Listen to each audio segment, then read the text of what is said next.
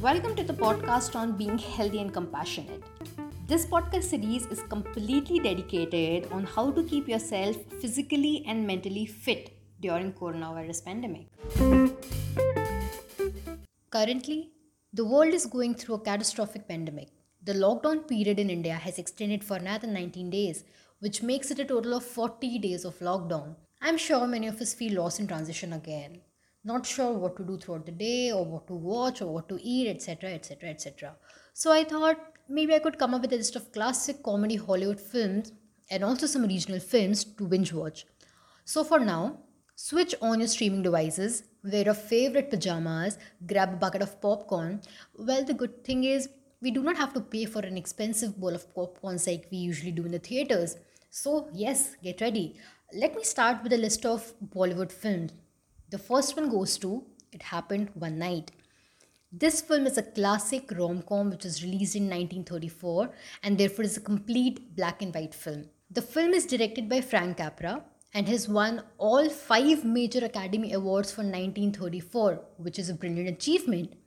The only other movies to have won all five major Academy Awards. Now, when I say five major, that means one film which wins award for best picture, actor, actress, director, and screenplay. Yes, so it happened one night, won the award, and along with it, one flew over the cuckoo's nest, which was released in 1975, and The Silence of the Lambs, both my favorites, 1991. They won the five major Academy Awards as well. Well, among classic lovers, It Happened One Night is still as busy today. The second on my list has to be When Harry Met Sally.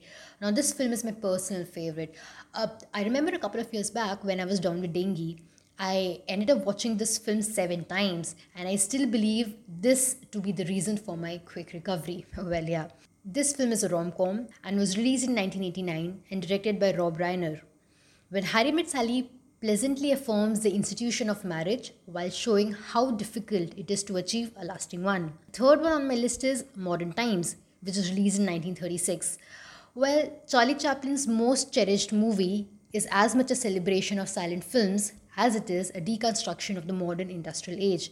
Charlie Chaplin was not just a silent movie actor, he was an icon of early cinema. Chaplin was a writer, director, performer, producer, as well a composer, and the co-founder of revolutionary studio United Artists. Yes, for those who don't know.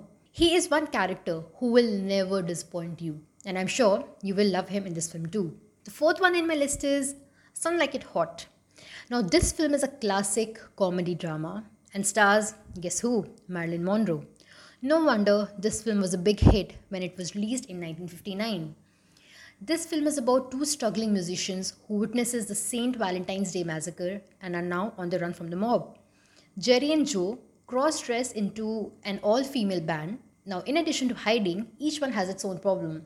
One falls for another band member but can't tell his gender, and the other has a rich suitor who will not take a no.